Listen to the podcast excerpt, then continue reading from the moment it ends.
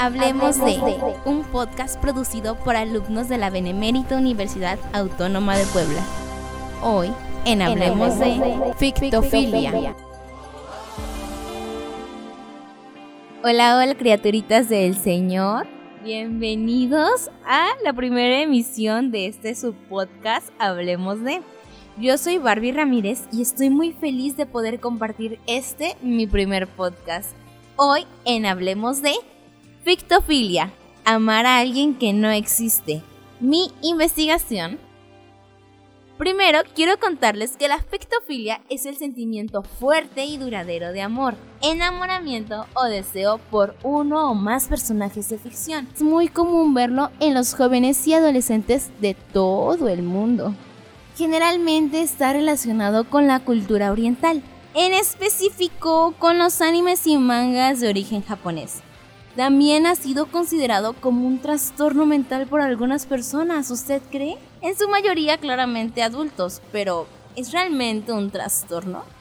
Dentro de mi investigación, esta duda fue la más recurrente, junto con la hipótesis de si es que la fictofilia afecta a la población mexicana a partir de la apropiación cultural de productos japoneses como mangas y animes, o si es que esta atracción es solo algo pasajero que no afecta para nada las relaciones sociales. Y déjenme contarles que todo esto comenzó con un meme. Hace aproximadamente un año, el término fictofilia fue bastante común en el mundo otaku de Latinoamérica. Se explicaba muy poquito la idea, o sea, decían literalmente que era sentir atracción por un personaje ficticio que te habías enamorado de alguien que no existía y pues muchos se diagnosticaron con esto. Y muy pocos realmente investigaron qué era o cómo los afectaba.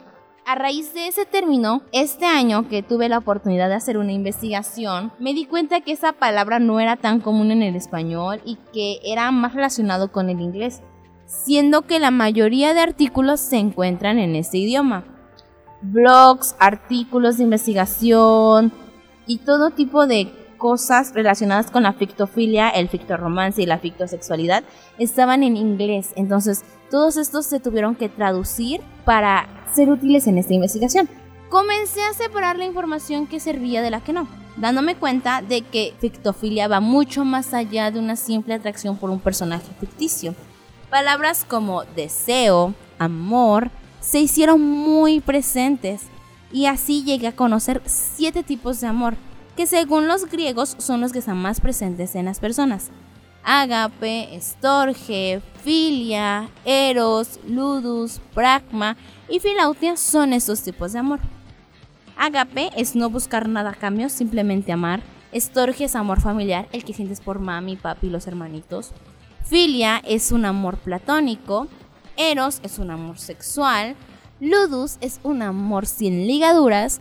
Pragma es un amor basado en la razón, por ejemplo, un matrimonio concertado o por contrato. Filautia es el amor propio, que yo les recomiendo que de este tengan mucho, mis pequeñitos. Siendo los primeros cuatro, Agape, Storge, Filia y Eros, los que están más presentes a la hora de elegir un personaje ficticio atractivo. Por ejemplo, puedes elegir a un personaje que sea sumamente guapo. Tú lo ves y dices, no manches, qué guapo, ¿quién lo hizo? Pero que sea un asco de persona, como es el caso de Ryome Sukuna de Jujutsu Kaisen. O un personaje que no sea tan guapo, que no sea tan agraciado físicamente, pero con el que sientes una conexión totalmente inexplicable, como Yairim del manga Nunca Entiendes. Lo que determina que te guste o no tiene más que ver contigo, tu personalidad, tus vivencias, tus experiencias, todo lo que te rodea. Y eso lo vi claramente en una encuesta que también realicé entre mis conocidos y algunos contactos de Facebook. El 82.7% de las personas encuestadas admitieron sentir atracción por un personaje ficticio, en edades variadas, claro está siendo su adolescencia, entre sus 14 y sus 16 años, donde atraviesan en su mayoría este enamoramiento. Otras preguntas que se realizaron fueron ¿qué les gusta del personaje? Un 47.67% de las personas que respondieron la pregunta me dijeron que les gustaba la personalidad del personaje, su carácter, carisma, cómo trata a las demás personas. Pero un 39.53% me dijo que lo que más les gusta es su físico, demostrando así que Eros y Agape están presentes. De igual manera, se preguntó si es que sentir atracción por un personaje ficticio está mal. ¿Usted qué cree? ¿Está mal o no lo está? De las 104 personas que respondieron la encuesta, 86 de ellas piensan que no es nada raro sentir atracción por un personaje ficticio, argumentando que es normal y en ocasiones sano, porque así conoces los gustos que tienes por las cosas que ves en televisión o en el streaming. Un 82.69% de todos los encuestados consideran que sentir atracción por un personaje ficticio no es una enfermedad. Y un 9.61% consideran que empieza a ser una enfermedad cuando se cae en obsesión. Otra pregunta que se realizó es si recomendarían ir a terapia a las personas que sienten atracción por personajes ficticios. 18.69% cree que lo correcto es que todos asistamos a terapia, independientemente de sentir o no una atracción por un personaje ficticio. Y junto con un 4.80% recomiendan que lo correcto es asistir a terapia cuando comienzas a generar una dependencia por el personaje ficticio, para que de esta manera puedas conversar de tus sentimientos con una persona experta. Puede ser que no sepas cómo enfrentar este enamoramiento y puede ser que tampoco no quieras buscar una ayuda psicológica. Entonces tengo para ti cinco pasos en los que te puedes basar para superar este enamoramiento. Uno es reconocer que no eres la única persona que siente una atracción por un personaje ficticio. 2. Háblalo con tus amigos y tu familia. 3. Fantasea con el personaje. De este modo puedes externar tu amor por él. 4. Escribe una fanfiction donde puedas ser feliz junto con el personaje de tu elección. 5. Comparte tu trabajo con amigos, familia y otros fans del mismo personaje.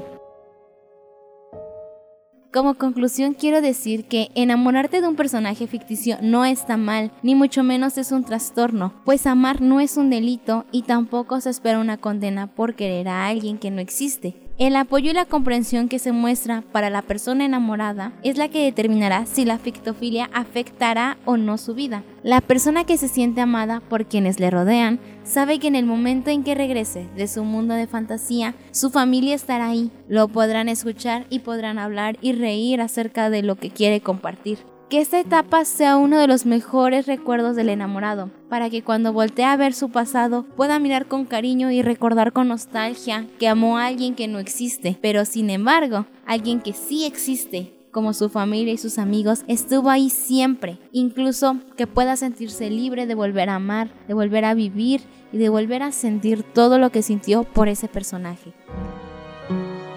Yo fui Bárbara Ramírez. En este su podcast Hablemos de. Recuerden seguirme en mis redes sociales. Me encuentro como soy Barbie Ramírez en Instagram y como Bárbara Ramírez en Facebook. Nos vemos en nuestro siguiente programa el próximo viernes. Chao, chao, cuídense y lávense las manos. Se les quiere.